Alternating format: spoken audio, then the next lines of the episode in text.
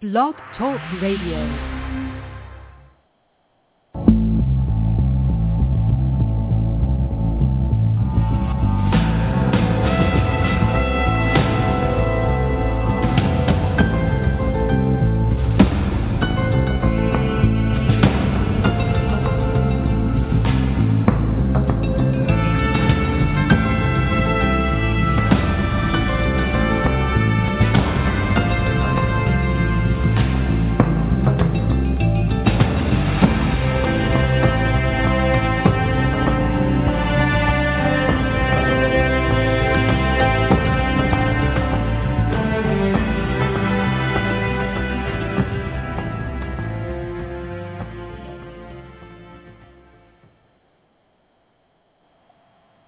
Welcome to the Zohar in 15. My name is David Fournier, Senior Instructor here at Restoring Grace. And yes, it's been a while since uh, we've had the Zohar in 15 show on.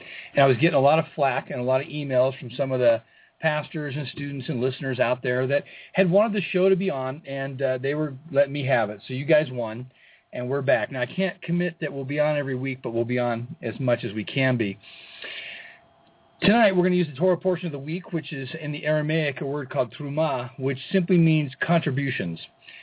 Contributions. And I want you to think about that while we're talking for a few minutes.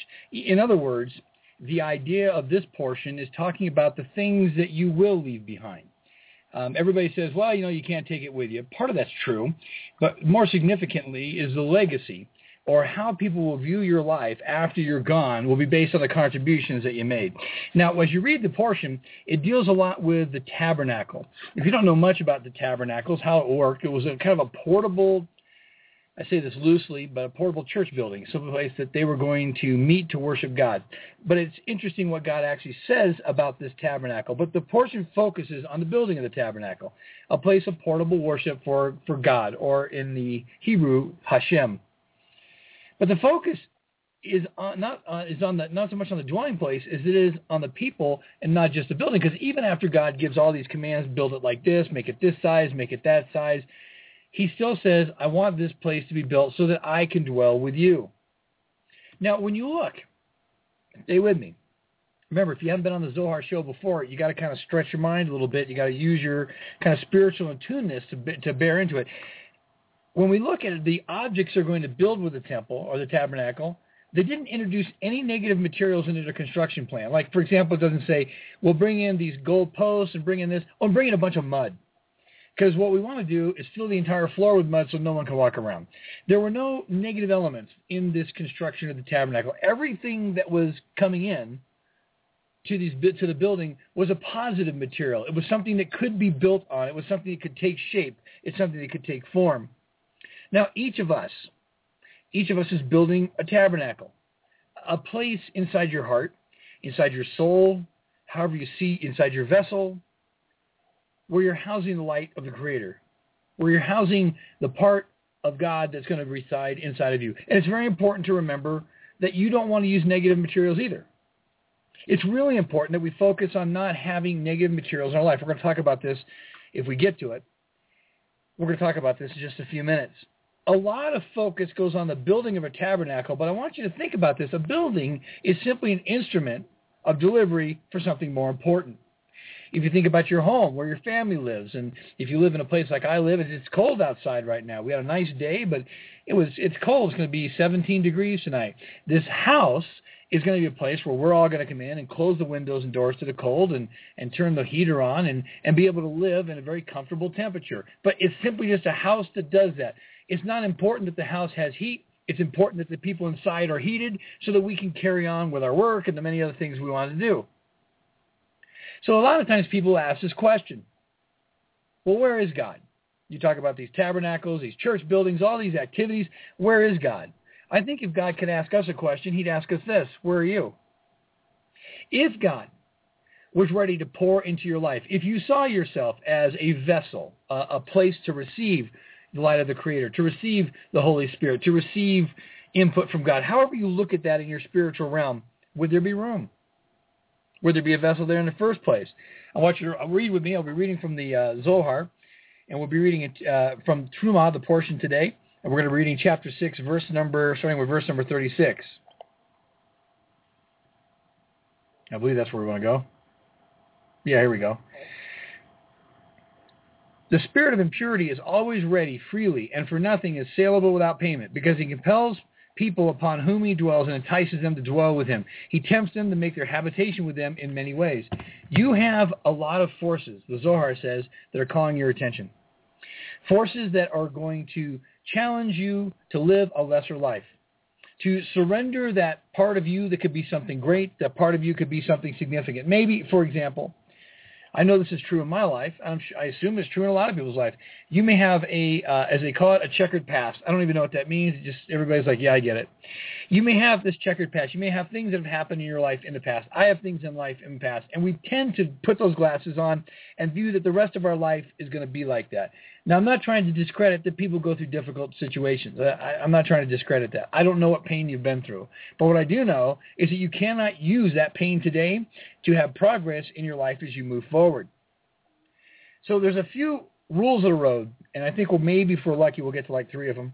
There's a few rules of the road on how to build a building of contribution, how to build something that when I die, I mean, I don't know if anybody's going to be sad when I die, and I have no idea. And you don't know if anybody's going to be sad. They may be having a party. You don't know. But I'd like to be missed, I guess. And we say those things, and people, when they're dying, they say, oh, I wish I would have done this more. I wish I would have done that more. No, you don't. People say, oh, I wish I would have built an orphanage for stray kitties. No, you, because if you wanted to do that, you'd have done it. Now, as you're facing your own mortality, suddenly you're thinking, I need to leave something behind. The time to make these decisions isn't when you're dying. It's when you're living. A lot of people, first of all, number one, is to build meaning and any significance spiritually. If you're going to do anything of any significance spiritually, you're going to have to take some effort. You're going to have to work at it. The whole Jesus paid it all theology, you know, he came and he, he lived and he died on the cross and he's paid for all of our sins. I don't dispute that theologically, historically, from a Christian point of view, but it seems to be people say, well, Jesus paid it all, so now I don't have to do anything. Well, don't take the bread of shame. Don't live on, that's, a, by the way, that's a, a Kabbalist term. The bread of shame is living off the success of somebody else, living off the plug of somebody else, or winning something that you didn't win, that you didn't actually earn. Don't take the low road and say, well, Jesus has done everything. I'll just sit here and wait till he shows back up again. What if he doesn't show up during your lifetime? Will you sit there on that moment of, of, of death? Will you be there as you're getting ready to head into the next life and say to yourself, oh, I know exactly what's going to happen here. Jesus paid it all. I'm fine. Or will there be those moments of regret? Every single person that is listening to this show now live, you're going to listen to it on archive. You're going to send me nasty emails because you don't like something that I said, and I'm fine with that. Every person listening has a unique talent that was kind of inscribed on your heart, inscribed in your soul, uh, a spiritual DNA, if you please, that was placed there by the Creator. Talent is a gift from God. It's not something you've ever been taught. You may have the gift of mercy. You may have a gift of love. You may have a gift of expression or of music, of poetry, of singing, dancing, uh, administration, business, whatever your gift may be, something that God gave you from birth, that's a talent. But you've got to hone your skills and your abilities to increase your contributions. When I say contributions, everybody's like, oh, he's talking about money. That's the last thing I'm talking about. We'll get to that later. No, we won't. You've got your talent is your gift from God, but you've got to hone your skills and abilities to increase your contribution to God's efforts in restoring the world. You know, we get saved by this personal Savior. We get this personal gift from God, which is Jesus. All right. Well, What's it do? How does it change anything? We need to be building every day. Because tonight when you go to sleep, whatever time that may be, whenever you fall asleep, you you have an enemy. In the Hebrew, the word is asatan. Uh, for, for many Christians, Satan. You have an enemy who's going to come in behind you and try and take apart everything you've been doing. You see, we have to work hard enough to outbuild him. And every night, he's in there taking things apart. Have you ever felt in your life I like that famous song that Bono did for Frank Sinatra where he says two shots of happy, one shot of sad. You feel like you make a couple steps forward, you get that one back. You make a couple steps forward, you get three back. And you, you feel like at the end of the journey, you're going to be in the same place that you started. You've got to start thinking, what are you building towards? What What is it that you're actually building towards that is actually going to make a difference? Let me read verse 39. How do we know that the Holy One, blessed be He, wants him wants him and his place is to dwell in him, talking about the tabernacle. It is when we see that the desire of the person is to endeavor to pursue the Holy One, blessed be he, and his heart and soul desire. We are certain then that the Shekinah, that would be the Holy Spirit, the glory of God, dwells there. Now, I love the way that plays out. How do we know that we're heading the right direction? If you're pursuing God with your heart, your desire, and your soul, you will. Let me ask you this. What are you pursuing? I want you to think about this for a minute. What are you really pursuing in your life? Are you pursuing people, relationships, status, or wealth? If you're plugged into anything that doesn't recognize you, I've said this before, I'll say it again. The entire message of Jesus in the gospel, three letters, and say them together, they make a phrase. I see you. It's validation. It's a Jesus who says, I see that you're suffering and I understand it. I get that you're going to blow it. You're probably not going to do anything. I want to tell you something. I know this, I know this is a mind-blowing concept. You're not going to do anything in your life that's going to cause like an emergency meeting of the Trinity where they're going to all get together and go, oh man, can you believe what he did? I never saw that coming. They understand our flaws. They understand our shortcomings. But, but we invest constantly in areas that will never be something that will get a return on investment. We'll never see growth from those areas. Why do you go to church? Why would you want to be a Christian? On a scale of 1 to 10, let me ask you this. 1 being, you heard about following Jesus, you heard about God, and somebody told you it was a good thing to do, so you were like, I got some time. And 10 being, it's your life pursuit. I want to emulate the acts and life of Jesus. I want to be somebody who cares for the poor. Excuse me. I want to be somebody who, who cares about the needy. I want to be somebody who cares about the disenfranchised. I want to be somebody who reaches out to people with all the tools and availabilities that I have to be able to do it. Because if you're a 10, then you're keeping Asatan away from, uh, you're keeping him at bay of building your tabernacle, building that inner part of you to look like God because you're building it faster than he could take it down. But if you're a 5, a 4, or a 1, let me tell you this.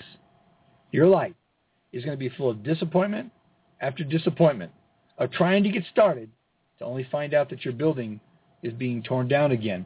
We need to spiritually adapt what's called a consciousness of opportunity. Write that down if, you, if you're not driving. a consciousness of opportunity.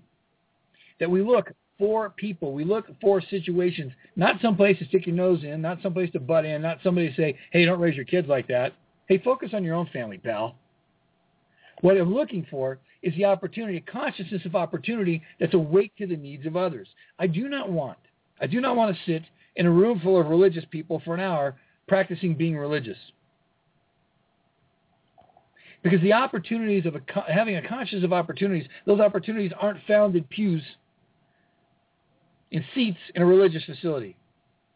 They're found on the street. They're found on the disc golf course collecting canned foods. They're found at the YMCA's. They're found at the playgrounds. They're found anywhere you can dream that you can make a difference. They're found in those places. So I'm going to leave you with this thought and I'll close on it. In Christianity, we focus so much on conversions. How many people have been saved? Well, the question is, what are they saved from? I mean, truly, what, ha- what are they saved from? We need to stop counting conversions start counting conversations so that we learn how people need to be helped, not tell them what they need. If we had a chance, I'd get you to the next point, which we aren't going to be able to do that tonight. But one of them is we, when, when you, one thing you want to do in your life, you say, well, what's one something that I can do? The Zohar goes on in that same verse I was just reading to say, when you see somebody who's emulating that kind of behavior, who has that consciousness of opportunity, grab onto them listen, man, take me for the ride of my life. Give me everything you've got. Show me how you got where you got. Tell me what you're thinking. Explain to me how this works because you've got the conscience of opportunity. You really care about people. You really care about getting the gospel out in a way that affects the lives of others. And I want to be part of that. I want to go with you. It's called Surrounding Light. And maybe in our next Zohar session, we'll take an opportunity to talk about it. My name is David Fournier, Senior Instructor here at Restoring Grace. Thank you for joining me either live or on archive here on the Zohar in 15.